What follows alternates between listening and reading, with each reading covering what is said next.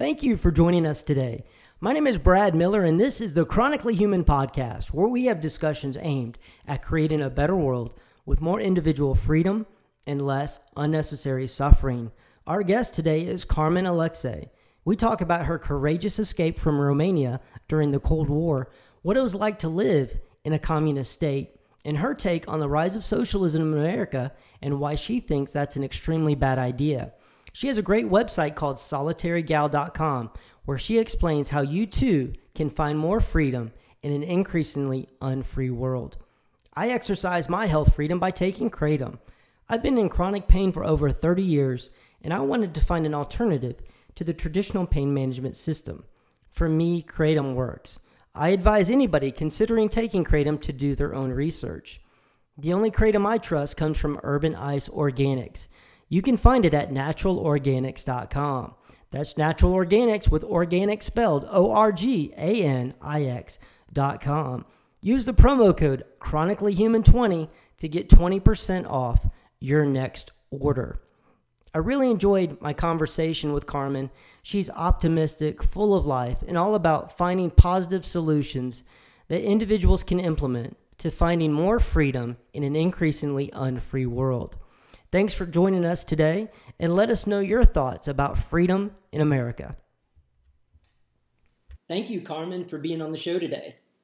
It's a pleasure, Brad. Thanks for having me on your show. Excellent. Yeah, I found your work on fee.org. You know, I read your articles that you had written, and from that, I found your blog, Solitary Girl, and I really enjoyed that. And I think it's important to tell your story because you mm. have lived under a communist system, which in reality it was called the Socialist Republic of Romania until 1989.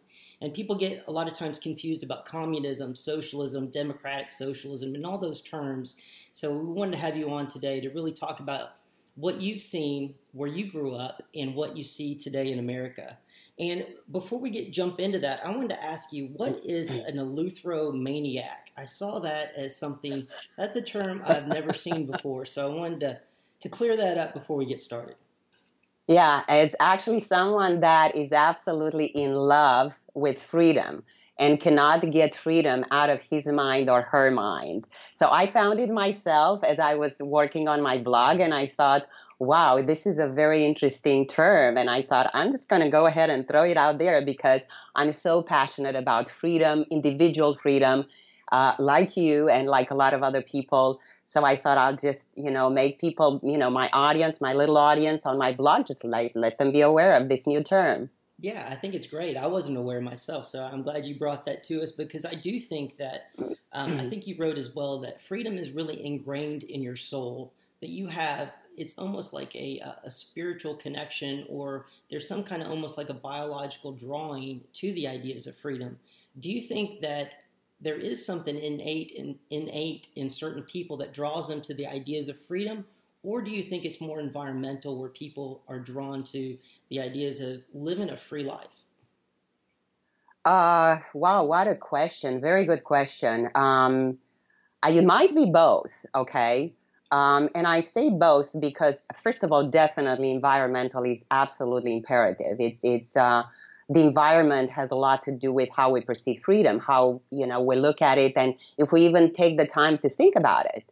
Um, I grew up in, in in a totalitarian system, so I grew up in a system where there was no freedom whatsoever. The government controlled everything. They controlled the people. They controlled the economy we didn't have much freedom. We didn't have freedom to travel. We didn't have freedom to express ourselves. We didn't have options. We didn't have other choices. We were taught, at least they were trying to make us, you know, uh, think certain ways that the government is there to protect us and to save us. And uh, so, therefore, um, um, you know, obviously it is environmental, but I have to say that uh, we you know, I grew up in a in a in a in a in a city that was very close to the border with a formerly known Yugoslavia, and uh, through Yugoslavia, through Hungary, even though Hungary at that time was still communist, but it was less communist, less authoritarian than Romania and the rest of the other Eastern countries. Um, there was a spread of ideas underground ideas were coming our way. So with my city being located so close to the border, obviously the ideas and of course the black market was the first to, to be stationed in that area. So in my city. Uh, secondly, I was a swimmer. And uh, up until I escaped Romania, I traveled in a lot of countries. And the way that I grew up, I was forced to, and I wasn't the only one, I was forced to mature very early. So I was not really thinking like a typical teenager. I was thinking much more maturely. And then I established connection with friends from what it used to be Western Germany. I established connection with friends from, from Greece. All these countries used to be free, you know, from the Western world. And I, you know, traveling over there and talking to these friends, I saw a difference between their lives and our lives. I saw their freedoms. I noticed their freedoms. I noticed my freedom, which I didn't have much. So as a result of that, I really think that definitely environmental is is is number one. Is it something innate? Maybe so too. Uh, I think that people are different, and I cannot say that all Romanians, even all Romanians who might have escaped Romania at the same time or during that time when I escaped, would feel the same way about freedom that I do. Even though I got quite a few people from Romania who wrote to me on my blog and they, they send me emails and they say, Oh, Carmen, I couldn't agree with you more. We love freedom and so on and so forth. But I cannot speak for everybody. I got you. That makes a lot of sense because everybody is so different that you just can't. Um, we really don't know what's going on inside anybody else's head, to be honest with you. But I do mm think that there's certain people who are drawn to the ideas of freedom. And for me, I searched it out. I, my brother, he brought me uh, from college. He read Atlas Shrugged. He had a professor who gave him extra credit for reading Atlas Shrugged. And so he brought home a book that was about that thick, and he's like, dude, you got to read this. And so that was kind of my entrance into the world of freedom. And we'd lived in, you know, we were born and raised in the United States. Um, so I can't imagine coming from somewhere else where those ideas are basically uh, really forbidden to to make that journey from there to here and to now advocate for the ideas of freedom. So I think that's awesome. Now, how long did you? What what time frame did you live in Romania? And what was it like there during the time that you did live? Because I know that there are food shortages and power outages and just a lot of things we take for granted here that in uh, that socialist system were really falling apart. Yeah, I uh, I actually lived in Romania until uh, 1982. So I was 18 at the time when I, I escaped Romania. So uh, as I said, I was pretty mature at that point. I, I realized what I'm doing, and I realized a couple of years prior to what my intent was and how I really didn't want to live my life you know in such a system because i didn't see a future for myself i felt like i was in a in a in a cell, in a in a you know in a prison. You know, uh, even though I had a little bit more freedom than other people because obviously as being a competitive swimmer i was able to travel outside of the borders and especially in western countries which for the most of the romanians uh, they couldn't do it you can just get a passport and just like say i would like to go and travel and you know, see United States or visit Canada or anything like that. So um, yeah, that's that's pretty much um, one of those things that I was able to. I, I want to say I was a little bit more privileged than others. So I was 18 when I left. So, but um, back during the 70s and especially like during the late 70s, uh, things have started to deteriorate.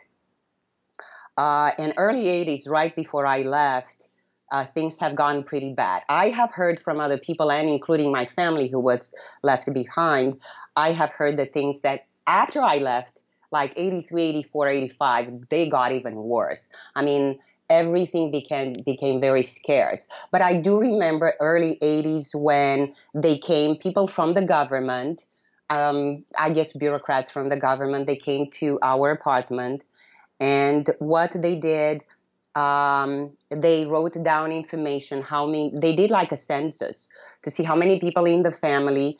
And based through that census they started to ration everything that became scarce uh, on the market. So items such as milk eggs cheese well, meat wasn't even rationed because there wasn't much meat left anymore. So we were eating uh, brains, you know, and livers and stuff like that. And uh, but other items, you know, eggs and and dairy products and stuff like that, and sugar, sugar, flour, all these items were rationed. Okay, so we were only allowed to a certain, like, say, for example, my family of four was allowed to have one kilogram of sugar per month. Okay. But that is if we were lucky enough to stay in line early enough in the morning and be able to get it because you could be entitled to the ration of so much per month. But if you don't wake up in the morning, at you know like my mom used to wake up often at two o'clock in the morning so she could stay in line uh, for when the store was opening at seven o'clock in the morning, so that she would be able to get home some yogurt and some butter and other dairy products and eggs and stuff like that. So really, all these things uh, which we take for granted here, we you know we had to struggle for those. So pretty much everything was rationed. As far as other products like you know perfumes and clothing. Um, the, mar- the the the government was not really producing much. Whatever they were producing, everything was exported to the West. Okay, either that well, everything. Uh, the the large percentage, the majority of it was exported, and then the small percentage of it was left for you know. There's always those people in power, whether you are in a so-called democratic system or if you are in a you know, in a socialist system, there's those people out there in power, and they're not going to go through the rationing that the masses are going through. So a lot of those good products would stay for them. Um, as far as as far as black market, that was very predominant. So we had friends who were selling blue jeans and on perfumes and all kinds of things on the black market. These are the these were the entrepreneurs.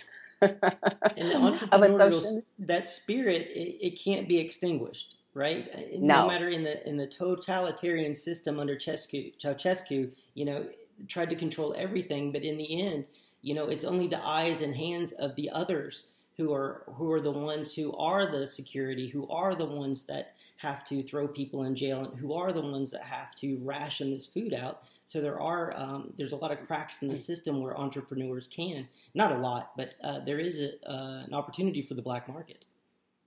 I agree, and and I mean we see things here in the United States because this is human nature. I mean, if something is officially trying to be taken away from us, we will find ways. People will find ways to get it. Okay, whether it's good for them or not. Look at the drug you know, environment, you know, not that I'm advocating, you know, necessarily, you know, taking marijuana on being on drugs. I'm not advocating that, but there is an, an amazing, a, a tremendous underground market, a black market for the drugs, especially in the areas in the states where drugs are illegal.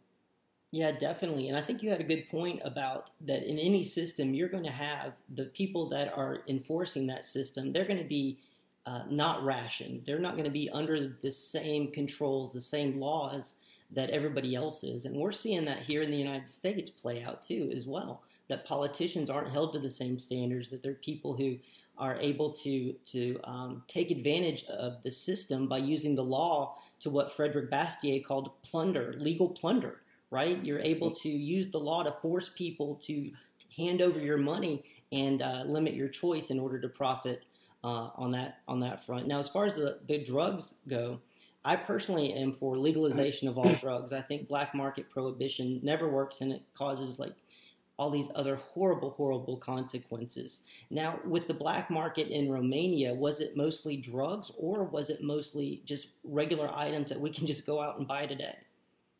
No, I mean, as far as I know, to be honest, drugs was not even an item that was, mm, you know, drugs or, or guns. It's not something that people were interested in. People were interested in food. They were interested in perfumes, in, they were in, interested in clothing, fashion. They were interested in ideas. They were not really interested in, you know, fighting the government, getting guns. I don't recall anybody or knowing, and maybe it was, but I don't know anybody who was on drugs even marijuana, there was not anything like that that I know of. Uh, coffee was another item. I mean, just regular coffee was an item that was found on the black market. Good coffee from other countries. So we loved coffee. I mean, Romanians love co- their coffee. And when you when you have just like really poor coffee on the market or none at all, then of course you're gonna go and, and pay a premium to find some good quality coffee. Yeah, so definitely. yeah, I don't know drugs. I don't know of Brad um, drugs or guns or anything like that. Gotcha. But also too, I'm I'm like you. I'm I'm for legalizing. Okay, legalizing everything. Not that I would take it. I think people should make their own choices. Okay, people should make their own choices. If they make bad choices, they will suffer the consequences because I think this is the law of the universe in a sense. I do too. I do think that, like you talk about human nature, you talk about supply and demand. And I think that prohibition is one of those innate laws that if you do take away uh, something that people want, they're going to find a way to get that. And in order to suppress it, you're going to have to do horrible things like lock up millions and millions of people, spend over a trillion dollar of taxpayer money, and still have more drugs available now at a cheaper price than has ever occurred in the history of the country. Well, excellent point. And if we are to talk about that too, look at the healthcare. Let me let me just say a little bit about healthcare in Romania. So, healthcare in Romania was socialized, national healthcare. There was no private anything. So all the physicians, everything was government provided. Doctors also, I mean, people would go you know to school they would do go through and make sacrifices to go to medical school and they'd become doctors but their salaries i mean they were a little bit above what the standard was but they were not like really compensating properly compensated properly but going back to the supply and demand there was you know shortages there were shortages of doctors shortages of of, of, of medication medicine there was um, uh, uh, there was a lot of demand because people would get sick everywhere and they needed care. And uh, okay, so if you don't have access to a doctor tomorrow or today or even next week, what would people have to do to get access to that? They would have to pay the doctor a premium and say, listen, I'll pay you this kind, this, you know, and usually it was either in money was not really an issue because you know but like say for example items of value like uh, commodities like say for example whiskey or cigarettes those were very much in demand. So they would definitely take them. Doctors would take them even if they didn't smoke because they would be able to sell them on the black market guess what? For a good amount of money. So if I were to bring, you know, a carton of Kent cigarettes to the doctor so that he could see me, you know, in a short amount of time because I have a need for that, obviously I'm bribing the doctor, but you know, that's the system. So, having said that, my daughter, I remember she used to be in medical school and I was telling her about these stories and she's like, "Oh, mom, no, no, no, no, no. There's no way anything like this could happen in America." Well, it took a few years, and she's now a neurologist. She's a doctor herself. She sees what's going on in the healthcare system. And she said to me, she says, Mom, if we go national, I think you're right. I think people will have to because there will be there no there will be no balance between that supply and demand. There's not enough physicians out there that are, are going to be able to to meet the demand of such a growing and you know sick population. Mm-hmm. so eventually in a national healthcare system that's what people would probably have to resort to. Yeah i would definitely agree. Um, just to give you a little bit of background on myself as far as healthcare goes uh, when I, have been sick for like chronically ill and in chronic pain for 30 years. Uh, at age 11 i was diagnosed with a severe case of ulcerative colitis. And at age 12 i had my entire colon removed. And from then I've had 20 surgeries, 50 hospital stays, and hundreds of doctor's visits. So I've seen healthcare from the mm-hmm. patient side, and I've seen that the the increasing intervention of government and how destructive that is between the doctor-patient relationship and how devastating that is, especially to people who are in pain right now. because I think with the the opioid so-called opioid crisis, what's going on is that there's millions of people who are either undertreated or not being treated at all because doctors are afraid of the government. And I think nobody would have ever thought that would happen, but I've seen the the intrusion of the DEA slowly take over and doctors, you know, they would warn me, we can't do this anymore, Brad. You know, even though your pain's still there, you know, we're afraid of being in trouble. And now we've seen that um, really blossom across the country. And there's a huge advocacy right now with people in pain that are trying to get these laws changed. But it wasn't even a law that was passed, it was the CDC guidelines. Um, for what doctors um, could prescribe, or it was like more like guidance. It wasn't even a law or even a recommendation. It was just called guidance, and that was taken as law because doctors are beholden with their state license and their DEA license to the government. So I definitely see health rationing and health care shortages, you know, coming to the future here in America. And unfortunately, the more that they're involved in everything else, we can go down the road more like Romania, even though the people called it a communist system. In reality, it was more of a socialist system. Do you think that's part of the problem that we have today? That that there's such a confusion of uh, definitions about words that are thrown around, especially like the mainstream media, about democratic socialism, um, about progressivism, about conservatism, about fascism, and all of these isms. In reality, I think it boils down to individualism versus collectivism and the idea that you have inherent rights or you don't. What are your thoughts on how people are describing the systems that they want us to live under, and uh, which one do you fall under? Or which one would you choose to live under? well, I choose to live under none, except for the one where we where we actually kind of take care of ourselves and we eliminate all this isism.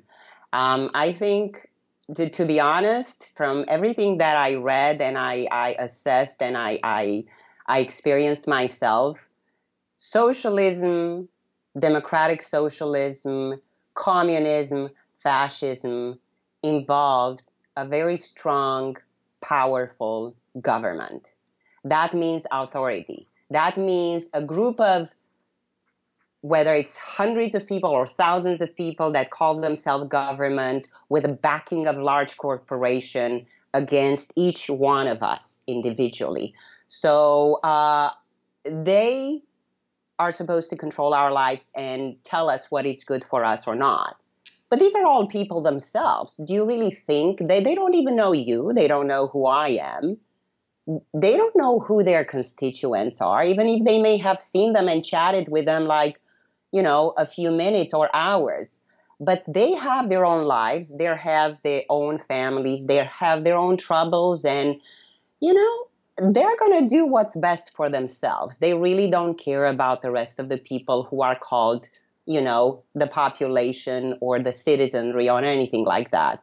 So all this, you know, democratic socialism, you know, I think the difference is just in mentality. It gives people the impression that they have some sort of a control over the government, but in reality, it's not. Because even if that's the case, you take the 51% of people who think one way and would want socialism versus the 49% of people who really want to be left alone. And guess what? How democratic, how fair is that? Okay, it could be democratically known, you know, in rhetoric, but is that fair to the 49% who actually want to be free and left alone? So no, you're right. You I'm it's all about collectivism versus versus individualism. I think individuals uh, are very important, uh, and to me, collectivism is just something that you know. I guess the the the, the government, the universities, everybody that endorses the the progressive uh, uh group they all came up with this to make people feel like um, you know this is the right thing to do you know, it's moral, it's ethical to be part of the collective. Okay. And then supposedly you're supposed to forget about yourself. Okay. So that means that you are not selfish and you take care of the group and, you know, God knows. But no, I mean, I'm, I'm with you. It's individualism versus uh, collectivism. This is the battle that, at least for the last few decades it's been going on, maybe even more so than than a few decades. Yep, I would agree. Actually, Ayn Rand, yeah. she wrote, um, it's called The Textbook of Americanism, and it's a short work by her. I think it's unfinished. But she talks about the ideas that a society can be based upon either individualism or collectivism. And the one, if it's under individualism, it means that people have inherent rights that can't be taken away from the majority, like you just talked about. If 49% want to be left alone, then they have the, the right to do so. But under collectivism, your mind, your body, the production of your labor actually belongs to the group. And that group is never really defined. It's either the collective or the majority or the Politburo or it's the, the top Nazi brass or it's the Ceausescu and his family because that was a really, I think Romania was a little bit different than some of the other communist countries. In, in fact, it was more of a cult of personality for about 20 years. And it was, it was I know people talk about it was a, more like a dictatorship or a, you know, mm-hmm. less authoritarian or more authoritarian, but in the end, you had that elite at the top governing everybody else. Now, how did you actually leave Romania? I know you said that you were a swimmer. I mean, did you swim to America, or, or how did you make it here? no, I did not swim in the Atlantic Ocean. okay, I got you. no, but uh, um, yeah, it's it's a good story. Uh, it's lengthy. I'm going to shorten it quickly. I was a competitive swimmer, and um, when I turned 18, um, I knew that would be whatever the first uh, trip, the first uh, um, uh, competition I would go to. Uh, I wanted to make that move. So after I turned 18, um, I went to uh, we had a competition in what is formerly known as Yugoslavia. Um, and I had that competition. And prior to my departure, I actually planned my escape. So Yugoslavia was a neutral country at the time, so they really didn't belong to the to NATO. Neither did they belong to the Warsaw Pact, the Eastern Bloc. So um, they were somewhat free in a sense, you know, but not as free as, you know, as the rest of the Western world. So, um, but a lot of people like me have escaped through Yugoslavia. I was somewhat uh, um, fortunate because I did not have to cross the border from Romania into Yugoslavia. Whereas, say, for example, my brother in law, he actually had to cross the border. And I mean, he could have been shot and a lot of people have been shot on the border. Uh, also, a lot of people have tried to cross the Danube River and they died in the Danube River because that's a big river and, you know, I mean, currents and stuff like that. And some of them ended up on the Romanian territory again, mm. so they would be taken in prison. So, anyway, I was lucky because I went to a competition legally. So, I traveled with a collective passport. I didn't have my own passport. So, I traveled with a collective passport. I went to the competition, I performed, and then after that, I made my escape. So it took like several attempts because I got caught several times, two times. I was in jail for about five days. yes, like pajamas, striped pajamas. Yes, and um, so I was there, and um, they put me in a in a cell.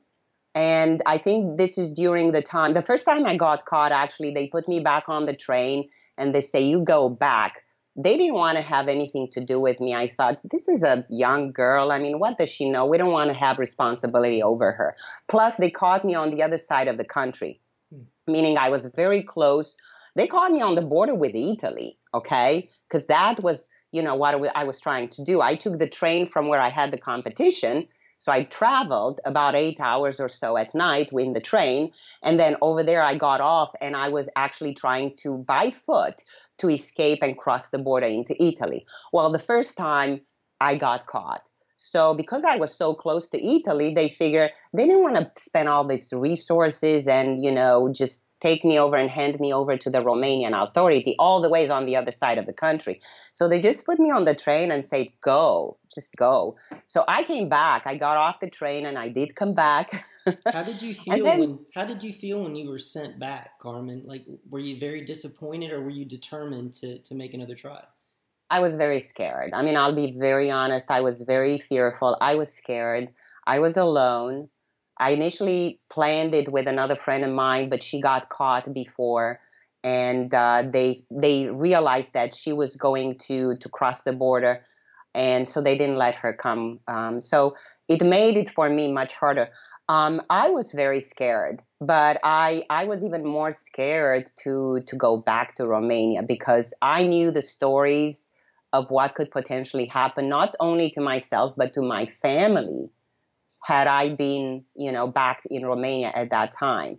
So I, I was determined to just come back at whatever cost. And I got off the train. I had like some serious, you know, anxiety moments. I started even crying, you know, because I, I, you know, I just didn't know what to do. I mean, I, I was so fear, uh, in fear.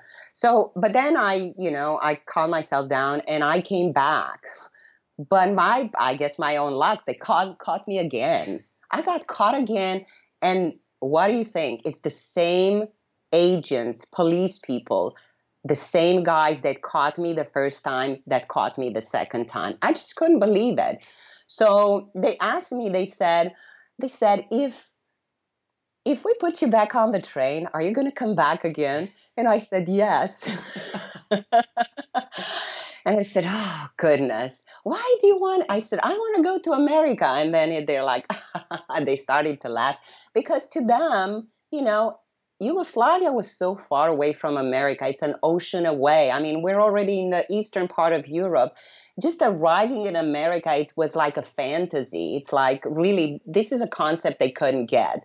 So, but I had a dream. I think maybe too because I was very young. I had a dream, and uh, and uh, so then they put me in a jail uh, uh for five days and I stayed five days without knowing what would happen to me. And that was were probably some of the worst, you know, moments in my life because I I did not know whether they were going to put me on a plane and send me to Romania or if they were going to let me allow me to cross the border um, into Italy. So until the last day, I was on pins and needles because I did not know what was going to happen. So, but I try to, you know, make good use of the time. So, you know, I was doing the chores that other inmates were doing and I made connections and I just kind of blended in with everybody else, with all the other females. So then the fifth day, they called me and um, they told me, they said, well, we're going to, you know, we checked you out. You're, I, they checked me out because they thought, okay, they want to make sure I'm not like wanted by the uh, Romanian government for I'm not no criminal or anything like that. So um, they said we're going to let you travel uh, across the border into Italy, but you have to promise that you do not say anything about this. And they knew that you know their position was you know Yugoslavia couldn't officially be known as allowing people to go and cross the border freely into Italy, Italy at that time. So I told them yes, but you know, when I got to Italy and I had my interview with the American um, uh, consulate and you know the rest of for politi- uh, for political asylum, I couldn't lie. I figured you know, there's, there's no way I, I want to lie about this. I, I didn't want to you know put those people in jeopardy, but I had no choice. So I did t- tell the truth. Um, so then they they just put me on. They took me over uh, and they they we it was like very foresty area and they they said you see those lights over there and i said yeah. And they said this is trieste which is a city. Trieste is a city in italy. And said this is the path. We have to wait here until it's it's dark and then you can go ahead on your way so that's what we did. We waited in the car and we talked a little bit. I, I was lucky because I spoke English and a lot of people spoke English uh, over there too. So we communicated in English. I didn't speak their Serbian language and neither did they speak Romanian, but English was a good language to know. So that's how I got over there and I traveled. I mean, I lost the path first, one of those stories, you know, where it's like you're so exuberant and so happy it's like, oh my gosh, where am I now? So I had to kind of look for those lights. So finally, I got into Trieste. It was past 10 o'clock in the at night, and then I um, I had to look for the first police station, which I had found the police first police station, and that's where I actually asked for political asylum. And from there, you know, they just kind of did all my processing. They put me in a nightly asylum for um, people that. Uh, um, you know, uh, people that, uh, you know, have mental disabilities and homeless people. So I was there for 24 hours until the next day. I ate with them and, you know, I, I, I slept over there. And then the next day they put me on a, on a train and, um, and they, they took, you know, they allowed me to go to, you know, to the refugee camp, which was in a city uh, outside of Rome, which was called Latina. And that's where the refugee camp was. And that's where I, you know, I stayed in Italy for about seven months. I was granted political asylum. Um, I was asked, uh, why am I leaving? And I, I you know, I, I, said because I want freedom. And uh, and uh, so I, I, passed, I guess, what their test was, and then I had to go through like a physical test as well. And uh, so yeah, so that's the story. Then they put me seven months later. They put me on a plane, and I came over to the United States. Wow. Well, that's that's an incredible journey, and I think it's important to to talk about this because a lot of kids nowadays, especially anybody who's um, in their twenties, don't even realize what what the Cold War was all about and about the massive human suffering that actually occurred and what it took for people to escape that world. Now, do you think that were you always an optimistic dreamer when you when you were young, and do you think that had a lot to do with just being in contact with these um, with these other countries and seeing how other people, you know, live their life? Um, I think both, Brad. I really think both. I was pretty optimistic. I think when you're very young, you're very optimistic. You don't want to accept the, the things the way they are, even if they make you unhappy or you don't see light of the end of the tunnel. So you're young, you're healthy, you have a good, you know, a good brain uh, in the head, you know, you look forward to something in the future. So you don't accept status quo. You don't accept your life the way it is. So optimism is definitely, I guess, part of being a young person. But also, too, I think, you know, I mean, um, uh, the, you know, the fact that I grew up in a system where there was, you know, there wasn't any freedom. I really wanted, I mean, I really wanted to live my life and call my own shots. So I, I didn't want anybody to. I was very stubborn. I didn't want anybody to dictate, you know, how to live my life and tell me or program, you know, how I should live my life. Now, as far as when you were in Romania, what was the um, what was it like to live in that system? What was it like to to be to have your options really limited? Was there optimism in the general population, or were people just concerned about just getting by? With uh, getting enough food to, to mm-hmm. eat and about obtaining medical treatment if they needed it and just about just about basic survival instead of trying to think about how they could thrive and improve their life well first of all we didn't even have internet at that time mm-hmm. so um, except for the areas where the ideas you know were spread and usually the ideas were spread in the communities of young people like me at the time but like you said, the rest of the population, there was somewhat of a pessimism and kind of like, I want to live my life day to day. I don't care about next year. I don't care about 10 years down the road. I just want to get by. I want to put food on my table. I want to have uh, a roof above uh, my head. I want to try to go and, you know, entertain myself if I can a little bit. But um, other than that, there was no really optimism. Um, I think the idea of, you know, speaking with Romanian people, at least from what I could tell, and that's why I decided I, I would, I wanted to leave Romania too, because um, most of the um, Romanian population did not think that Ceausescu's government is ever going to go away. Wow. Um, yeah. And I mean, I, I have a belief that, you know, and, I spoke with two people that I know from Venezuela who actually live here right now. That is pretty much a same, you know, the same with a lot of people who live in Venezuela. They, they're not really thinking they're not very optimistic not a lot of optimism they they think that the you know the government is there to stay. So they live from day to, la- to day, you know, I mean, they, they just get by and trying to put what's really important to survival, like food and water and clean water if you can. So yeah, that was the, the, you know, a lot of people here, I'm just, I'm very surprised and unpleasantly surprised to see how many people and people who are, you know, educated, you know, they they give this they put this socialism you know on a pedestal idea on a pedestal uh, which to me it looks like they're actually what they're doing. They're just relinquishing giving up their responsibility of taking care of themselves and uh, asking the government to take care of them because this is you know the right thing to do and the government will provide for everybody. And the government is going to do the right thing for the entire nation. So anyway i diverted a little bit from from that from your question. But yeah there was a lot of pessimism. And if you go in rural areas brad oh my gosh. Those people there i mean over there you even lacked education. People who didn't even know unfortunately how to speak how to write how to you know, they were very illiterate. Mm-hmm.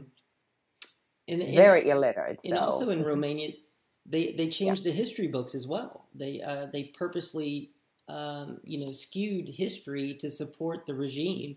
And you talk about entertainment, but there was how much entertainment was there actually there uh, that you could spend your time? Like today, we have hundreds of TVs, TV channels. We've got the internet. We've got everything.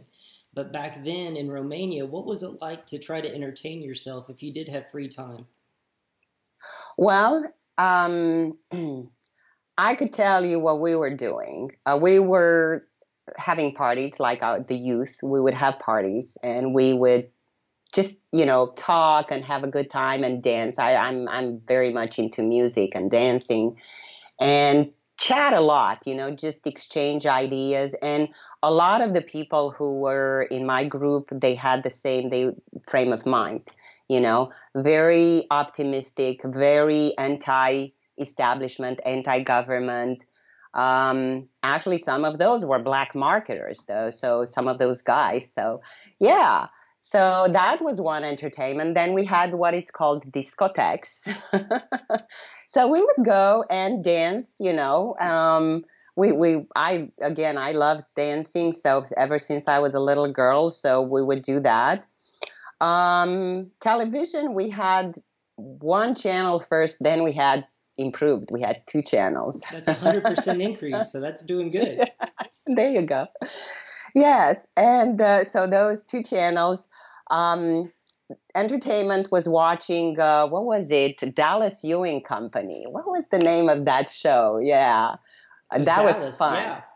Dallas, yeah, yes. Dallas, Dallas. Yeah. So that was fun. um, th- that was entertainment. Um, so older people, I well, my family, say say for example, my parents, they loved to play. You know, at they, you know, other friends of theirs, they would come to their house, to our house, our house, our apartment, and uh, they would play some sort of cards, uh, maybe poker, you know, I grew up playing dominoes, love dominoes and canasta and stuff like that. Um, so yeah, this is pretty much entertainment. Uh, of course, this is not the same entertainment that some of the people up there in the government would would do. You know, they had actually discotheques, like at the Black Sea, they had discotheque, discotheques where only foreigners were able to get in because you only could get in with either US dollars or German marks, you know, or some sort of what it used to be known as hard currency, which is not hard currency, but anyway, Western currency. Right. So, but Romanians, they were not allowed to get in. Well, I found myself, you know, I found ways to get in. So I had friends, you know, who would let me in. So um, I was able to get in, but you know, yeah, um, you you couldn't get into, and those were much more sophisticated and much nicer than general typical discotheques dancing places for us. But yeah, that's typical entertainment what we had. I mean, vacation, yeah, my family would would go to the Black Sea, and we would go to the Black Sea um, it was um, it was nice to just be out there in the sun and by the water. Um, I really enjoyed that growing up. Very so I guess I, you know, yeah, that was part of what a lot of people would do too. And it, and it's the same thing with the human spirit that people want to gather together. We're all we are social animals, and I know your blog is called Solitary Girl, which I love the title of it. But a lot of people, when they hear us talk about individualism, um, I think a lot of people will think that we want to be hermits, that we want to not be uh, active participants in the community. We don't want to be around other humans. Are you a hermit? Absolutely not. My goodness, Brad. I mean, um, I, I'm I love being around people. I really do. I mean, I would definitely not want to be on an island by myself. I would not be able to live on an island by myself. Um, I, um, I, you know, I socialize a lot as much as I can, but I also think there is a time when I really need my time, my just personal time. And I think this is healthy, at least for me it is, because when I get engaged with, especially a lot of other people, like a group of people, it drains some of my resources. So my batteries are getting discharged. So in order for me to be able to charge back my batteries, I need to have my own time. Plus, you know, a lot of ideas. Let's just say you and I are talking right now. You, you're talking about certain things, you know, certain things I know, certain things I'm not, I don't know. But guess what? when I'm on my own time, I reflect upon that and I'm curious enough to want to learn more about it. I'm going to go ahead and research it. So, no, definitely, I am not a loner. I love people. I love to be in, in a group of people, but definitely, I'm, I, you know, I need my very own time. And I think you probably do too. I do as well. Yeah, that, I, I, I kind of set you up there. I know you're not a hermit, but I think that's a big knock on libertarianism and uh, the old concept of rugged individualism really was uh, vilified for the last 40 years. The idea that individuals, it was really the idea that it was a dog eat dog world, that if we truly had individual freedom in this country, that everybody would be pursuing their self interest at the cost of others. And I think that's that's a really dangerous idea because the freedom that we're talking about is voluntary cooperation, in which two parties, when they do transact, that both parties do benefit from that. Now, in a socialist system, it's more of a top down type of system and it's based on coercion. What kind of um, government coercion did you guys suffer under directly, or do you, does your family have any stories of running afoul of the government when they were trying to, to accomplish something? Well, um, I can tell you after I left, there have been some repercussions that my family uh, had to unfortunately experience. Um, both my parents' jobs, my, my dad was in military and he was forced into retirement, early retirement. Um, at least thank God that he was established enough among his own people that he, because he got retired before the age, you know, regular age, um, discharged from the military, and uh, technically he could have had no pension or anything like that. But luckily, he was able to maneuver away, you know, through his, you know, contacts where he did get a pension and he was able to live until his death.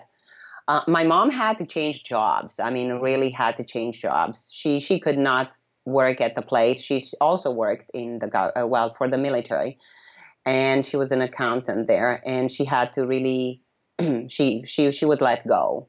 Um, then my my sister had repercussions uh, when she was in college as well after I left, all because I was a traitor, considered a traitor, and because my family uh, was you know was known. At least that's what the government said. The establishment said that they you didn't know how to raise your child uh, in the spirit of communism and socialism and collectivism. So that's one thing. Um, the other thing too. Um, in Romania, um, and gosh, I am starting to see this very predominantly here. Capitalism was so stomped on. I mean, it mm-hmm. was put down like the evil of humanity. Right. I mean, evil, evil. The what's the worst that could happen to a a a, a people? It's capitalism. and we need socialism and socialism and communism are going to save you know humanity from its own destruction so we actually this type of propaganda was very much ingrained in us um, a lot of people you know in school i mean we were taught you know uh, that you know uh, um, socialism is the right way to go and capitalism is, is, the, is the wrong way to go um, trying to think of other things too. Um, what could what had happened? I mean, I'm sure there were a lot of things. Um, um, now, did but your, yeah. Did your parents did they um, did they blame you for going? Was there any animosity, or were they happy for you that you were able to leave? And did you talk to them before you made your plans? I didn't. I couldn't, and and that's not because they didn't want the best for me, because they both wanted the best for me, but they both could not conceive the idea that I am embarking on a an adventure, on a journey that you know you don't know how things are going to turn out, and I didn't know. I mean, I didn't have a crystal ball to to to think. Excuse me, to, to, to tell me that I was successful, I would be successful at, at arriving in America and establishing a life there. So I did not know. So the same thing, if had I told my parents, they would have um, they would have said definitely not definitely not you can't go because we fear for your life uh, so that's why i didn't tell them but um, my sister kind of suspected she she suspected that i and she told me the night before she said i, I don't know carmen i have a feeling you're not coming back so I, I did not confirm with her but you know i was like Mm. it was kind of like silence between the two of us. So wow, she kind of, but she leave, didn't say anything. To leave your family mm-hmm. like that, not be able to say goodbye and all of that. Um, were you able to? When did you um, get reunited with your family? Have you been able to travel back? And are any of your family members here in the states? No, my parents both died. So, uh, but my sister is here. But my parents died. My sister's here, yes. So. Um, uh, my sister has her own story. She escaped too. My brother-in-law escaped too. so uh, yeah, they're they they've established, but they they think the same way I do right now, and they they look at you know what's going on here, and they they kind of wonder. Um, but uh, you know, I shared with them, you know, after. You know, I learned a lot of Austrian economics after 2008. I mean, I I I I got exposed to Ron Paul's uh, Revolution and Manifesto, and then from that, that was the beginning of a enlightening experience for me, where I found Mises.org and uh, you know Lew Rockwell and all that, and um, so I and of course libertarianism. You know, um, I I found out about Harry Browne and loved Harry Browne. um, but um, you know, little by little, I I under I I've seen a lot, I've learned a lot of things, and I shared with them with my family and they're like because they they were like typical you know conservative republicans you know pro bush and but little by little they they kind of started to pay attention to what i was saying about you know hey there's something wrong here. This is not traditional conservatism. It's not traditional republicanism. This is something much different than that. So it is, yeah. it is something different. I'm glad you brought that up because i think that the paradigm of left and right is something that we're sold a lot nowadays. And I think in reality, it's that spectrum of individualism and collectivism, and that in reality, there is a right and a left socialism, if you will.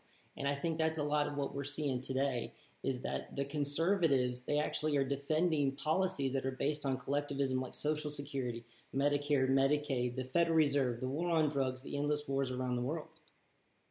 Yeah, I, I, couldn't agree with you more. And I've seen that, I've noticed that.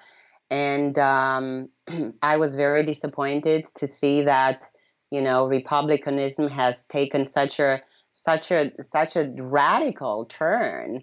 And basically, to me, it looks like you know the, the today's republicanism i don't want to put them down because i know that there's a lot of republicans at least people who are actually consider themselves republicans um, and they but they still you know understand a lot of you know they're pro freedom pro free markets mm-hmm. but I, I think that a lot of people lack understanding of how economics play an important role into everything into social life into uh, politics um, and uh, and that's where I think that libertarians have a, um, you know, maybe a little more knowledge because they know a little bit about how free markets work and what the underlying causes of, you know, collapses market market, um, you know, uh, collapsing are, and they're not really random. They're basically government and Federal Reserve, you know, products of those, it, you know, inflationary right. products. I'm You're sorry. exactly right. It's it's ideas. Ideas have consequences, and to get down to the bedrock of the ideas and the reason why something happens, I think is is important, and that's why these conversations are so great because we do get to see that ideas, when put into practice, have a um, have a predictable outcome. So if you base your ideas on the, the premise that individuals have zero rights, then you're going to keep taking everything away from them until they have nothing left. That the government's going to take everything and then dole back out to you what they think that you deserve. Now, as far as um, convincing other people go, persuasion, um, what was, do you think, that uh, really turned the tide with your family to go from accepting republicanism or traditional conservatism to more of a libertarian mindset? Was it your just example? Was it just the way you live your life, or was it because you presented them with some ideas in uh, not in a confrontational way, but more in an educational way? Oh, we have debates. Trust me, we've had debates in our family. Debates are very healthy. Right. Always, you know, it's it's like we battle ideas, and I think that's really because we live apart. So we're live. They live in one side of the country. I live on one side, another side of the country. So really, they. I mean, they know how I live and all that, but it's mainly the battle of ideas, the ideas that I've shared with them. And then a lot of things that I have actually mentioned earlier, but for which they they they weren't aware and and you know they didn't believe in those at that time it's like through the course of times they paid attention and they saw i mean look at the debt Look at all these wars. Look at all the economy. Look at what's going on. Look at the value of our savings. I mean, we've worked all our lives and, you know, the market crashes. I mean, look at all that stuff and, you know, look at, you know, for example, you know, the Federal Reserve, unfortunately, the central bank, and how they, nobody can touch them, nobody can come close nobody can establish. I mean, everybody has to comply with with that and with with those rules and regulations. So I think that's really what what had had happened, and they they kind of realized that it's not the you know it's not what I they thought it was.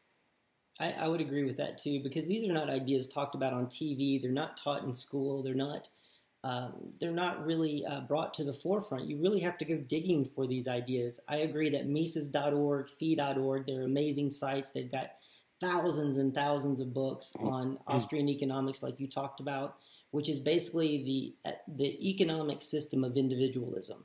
It's uh, it's called Austrian economics because of the people that came up with it were were from Austria. So, um, but it's basically about uh, it's about the what a free market truly is. It's about individuals voluntarily transacting between each other.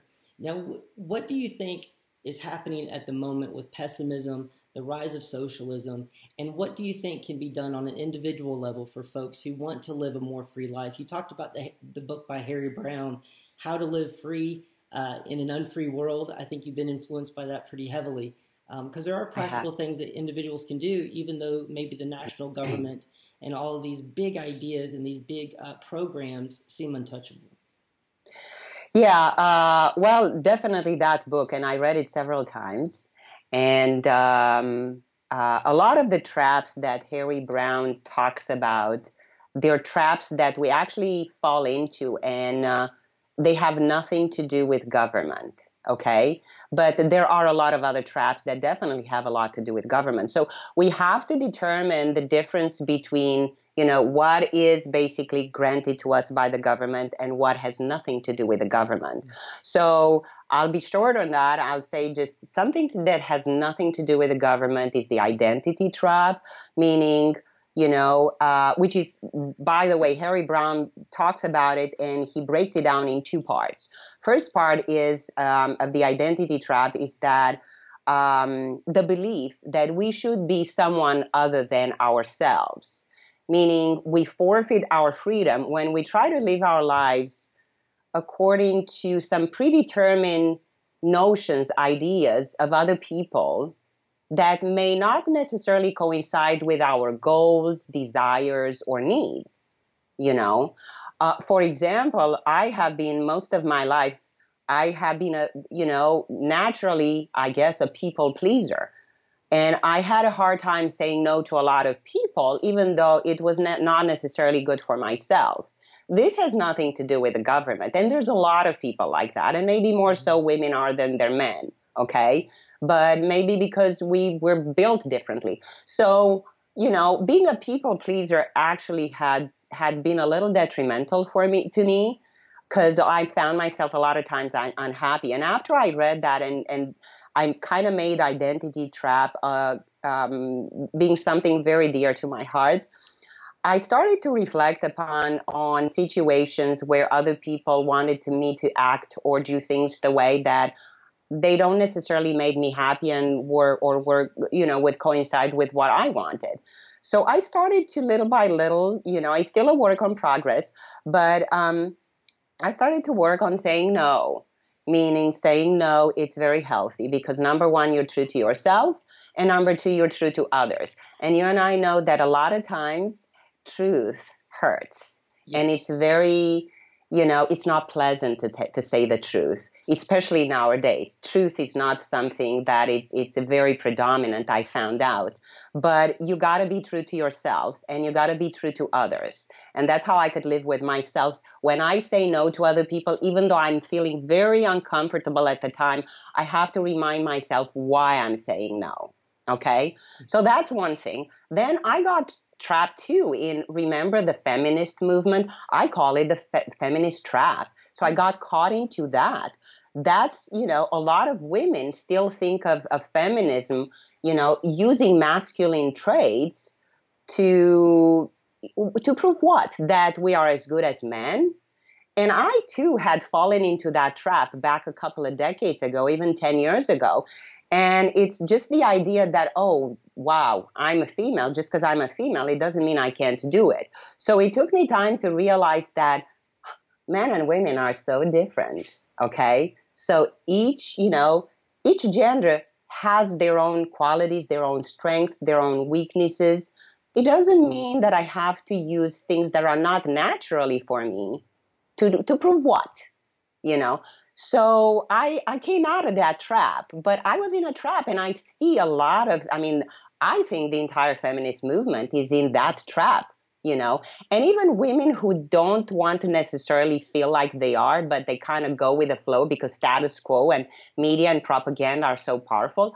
They are in a trap. So this really has nothing to do. You have to think for yourself. You really have to be a critical thinker you know observe and reflect upon you know your own life so that's the first part of this trap the other trap the the second part of the identity trap and he talks about where um, we expect others to do things the way that we would do them okay and that has been actually um, i think maybe all of us to a certain degree more some more some other some less but we want to have a tendency to want to control events. We want to control government. We want to control other people. We wish other people. You, I know, you were in the banking industry, right? That's in the mortgage industry. Mm-hmm. Me too. Me too. So I was like, I did it for decades, and I would look at people fin- people's finances, and I was like frustrated. Why aren't people? Why are people living from day to day, from paycheck to paycheck? don't they have the idea that maybe a little bit of savings and investing and it would be good for the future? You know, I I didn't realize that I couldn't control them. Right. You know, but I I was frustrated that people were doing what I thought it was the wrong thing. You know, so that was that was another thing that uh, um, you know um, the second part, which you know, it's the belief that if we cling on to the idea that we can change a government or change other people, we're we're actually, you know, denying ourselves from living a, a, a life of happiness and tranquility. And going back to that, Harry Browne says there are solutions, alternative solutions to everything. This is part of the government trap we're getting into right now because government does do a lot of things that obviously, you know, harm us. Okay. So we have to find ways, you know, like if you go on my blog, and I've done a lot of research um, on that, and I've actually put like education, you know, we don't need parents don't and grandparents they don't need to send their kids to public schools. Public schools have an agenda. It's a curriculum that basically is based on you know teaching kids not how to be independent critical thinkers but it teaches kids how to grow up to become uh, obedient civil public servants you know public servants. That's basically just follow this guideline and you don't think outside the box. Okay. So there are alternatives to that. Does it involve some sort of, you know, uh, uh, work? Yeah, I, it does. But it's so worth it. Um, Ron Paul curriculum. It's a great curriculum. You know, up to you know the first few years, you know, it's it's you know it's a little bit difficult, but then it becomes easier and easier because truthfully, you know, kids teach themselves and they learn how to teach others. So if you have a family with more kids, you know, the older kid could actually teach the younger kids. And all what a parent needs to do, basically, the parent needs to be a supervisor to make sure that they, the, the kid is doing what he's supposed to do. Okay, so there are there are alternatives out there. I mean, there's other ones. There's like in North Carolina, Thales Academy, which is founded by a libertarian man who actually, you know, founded this on cur- the curriculum is in, on Socratic principles, free market, free independent, you know, individual freedom, uh, and all that. So it does not really abide by, it doesn't uh, endorse or or, or um, uh, engage, you know, that curriculum is not public school traditional curriculum. So there are other schools as well. There are private schools which, you know, don't don't you know don't uh, adopt those type of the public school curriculum. So, and I think children, to me, it, this is where you want to get them when they're really young because that's where you form them. If you're a dedicated person it's going to be so much harder to try, pro- probably even impossible later on in life to try to change their point of view or the way they think. You have to start really early in life, basically, to teach them how to think for themselves. So I think uh, that's that's education. Uh, of course, you know, there's um, higher education. Does everybody have to have a diploma, Brad? Does everybody have to have a diploma? I don't have to one. be successful. I don't have one. I, I agree. And, and I don't think, I mean, there's a lot of successful people who have become very successful. And I think they become, became successful because they did not go to higher university, because they were able to be outside of that system and they actually started to think and put things together to make, to call their own shots. So that's education. Then, you know, you have the, so there are on my blog. I have Praxis, which is it's a it's a great it's like apprenticeship company. I don't know if have you heard of them? Mm-mm. What's the name? Okay, the there is. I'm sorry. What's the name of the company? Uh, they're Praxis. Praxis. Oh, okay. Praxis. Uh, I think that's their name, Praxis, and I think they're in Charleston, um, uh, South Carolina, and uh, it's a couple of guys who were in. I think they were both at Yale and uh, they got just got bored and they just decided they just would drop out and they established that they founded this company. So what they've done they're also libertarians of course. So what they've done they are putting to, and they're still doing they're putting together young people that get out of high school and matching the, them up through apprenticeship, uh, apprenticeship programs with startup companies okay? Wow. and in the process they teach them, guess what? Free market economics. That's so they do have, yeah, it's amazing. You know, so young people establish, they learn a little bit about that, then they go. But of course, it's not for everybody. You have to be driven. You have to show that you are a go getter. You have to show that you are a problem solver, that you're willing to do whatever it takes. Because startups, they're trying to, to survive themselves and grow. They're not going to want to you know, to hire people that are just lazy over there and thinking, oh, I need that paycheck. I can hardly wait to get that paycheck at every end of the week. So that's not the attitude they're looking for in young people. So it's not for everybody anyway. So healthcare is another thing, you know, I mean, I mean, we've talked about healthcare and insurance companies monopolizing the the entire industry, and of course, that is hard. And I know my experience when my insurance went up like three or four times, and I was like, wow, I can't afford this. I really can't. So, what I'm trying to say is that we have to, in my opinion, we have to start finding ways to become, through ideas, sharing ideas, to become less dependent on the government. And that's not an easy thing to do. But in order to become free, for freedom to survive, I think at each individual level, if we start little by little thinking that, okay, I can get rid of this, you know, of the government on this aspect. And we can never be 100% away from the government right. because you, that's not realistic. Mm-hmm. But anything we could do, like in the healthcare, and I'm going to be short on that one. There are alternatives. I wrote about it.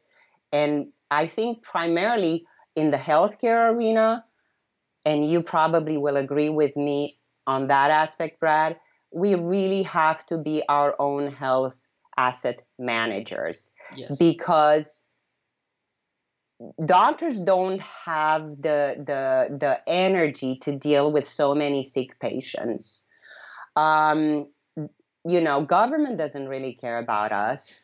Drug companies out there to stay in business and they're, you know, they're only, you know, responding to their shareholders. Okay. Insurance companies, you know, they're they're they're partially subsidized by the government and they're large corporations.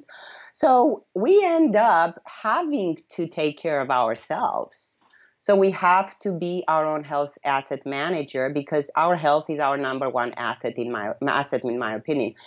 And I'll probably end with this because I know we're a little past time, even though I could talk now. You got me going. That's no um, problem. I, I, enjoy I enjoy hearing because I, I think one of the knock on libertarians is that we complain all the time and we don't offer solutions. So I'm really glad to talk about solutions because I had a psychologist on the other day and he wrote a, an amazing book, The Non runner's marathon trainer about psychology and the psychology of success is that if you present a picture of the future to somebody which is better than what they have now and you don't give them the tools to reach that future that's a form of psychological torture because you're you're you're setting some people up for failure basically. So i enjoy talking about these solutions especially the healthcare the idea of being your own healthcare asset manager because like you said your health is your number one asset yeah, and and basically, if you are not, if we are not mentally and physically well, how much freedom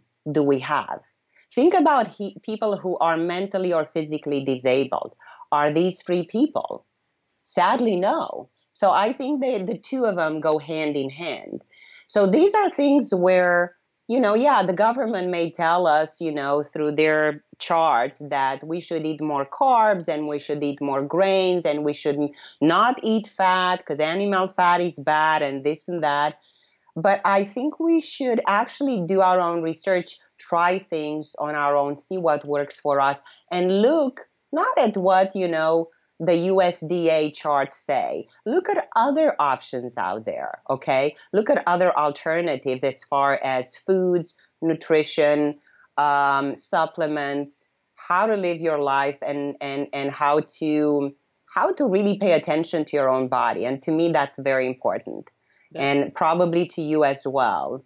Yes, definitely. Uh, pay- yeah, I've, I've dealt with uh, you know the healthcare system and being uh, not exactly healthy for a long time, and the idea that others can dictate how much suffering that you have to endure or dictate um, what choices you have to make has always bothered me um, even before I was sick. And so after getting sick and you're inside this healthcare system, like you talk about with the insurance companies, then you have the regulatory bodies on top of that. And then you have on top of that just the general government. And so you have all these layers of control. And when you're sick and not feeling well, you know, you're, you feel like you don't have a lot of options. You don't have a lot of choices. So the more that healthier you are, I think the more freedom that definitely that, uh, that you can have in life.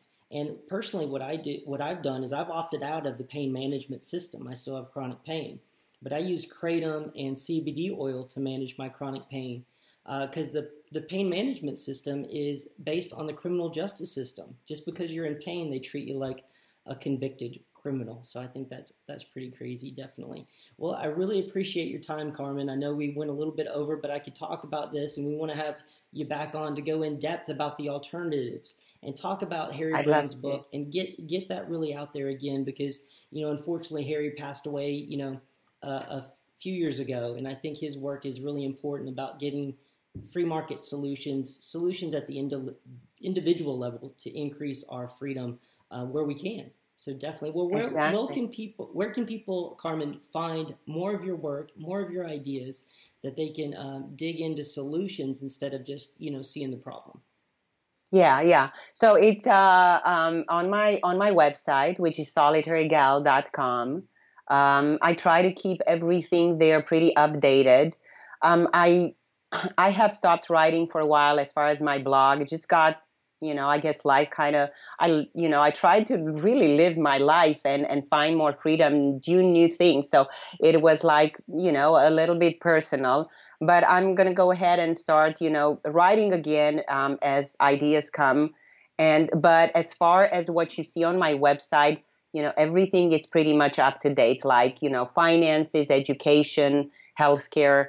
Um, I try to keep that very up to date, and then people could look at options, what they have in the education, because I broke it down. You saw education, healthcare, you know, and uh, and other alternatives. I wrote. I mean, if people want to see some of my blog posts as far as healthcare they could go back and, and look last year of some of my blogs as far as health and what I've done. But I'd love to be back and just share with you and your audience again some of the things that I that we weren't able to cover today as far as healthcare.